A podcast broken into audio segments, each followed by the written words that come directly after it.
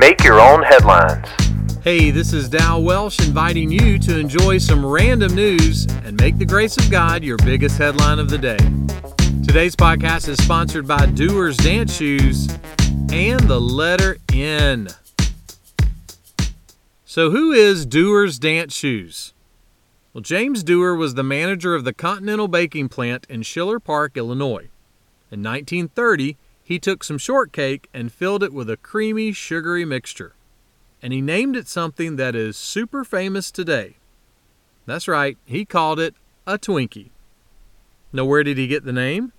Well, he based it on an advertisement that he saw for Twinkle Toe Shoes. Hence, this month's fictional sponsor, Dewar's Dance Shoes. And how about this one? What if I were to tell you that the alphabet song is really Twinkle Twinkle Little Star? Think about it. One day Jesus was teaching a crowd of people. He described the attitude of people in the world like this We played wedding songs on the flute, and you didn't dance. So we played funeral songs, and you didn't mourn. Now, was Jesus a Zamfir fan? Did he love some pan flute? No. Jesus is saying this some people just can't be pleased. John the Baptist was a loner. He wore camel hair parachute pants, ate bugs, and was not politically correct. On the other hand, Jesus was a loving, friendly, personable guy who went to all the church dances. But people refused to hear the gospel from either one of them.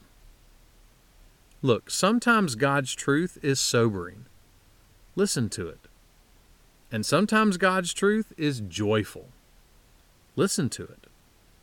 At the end of the day, every part of the truth about Jesus ultimately has a good beat to it. So, break out your moonwalk and just keep dancing. Make that one of your headlines today. Make Your Own Headlines is a little smidge of encouragement from Holland Avenue Baptist Church. Tune in Monday to Friday wherever you listen to podcasts.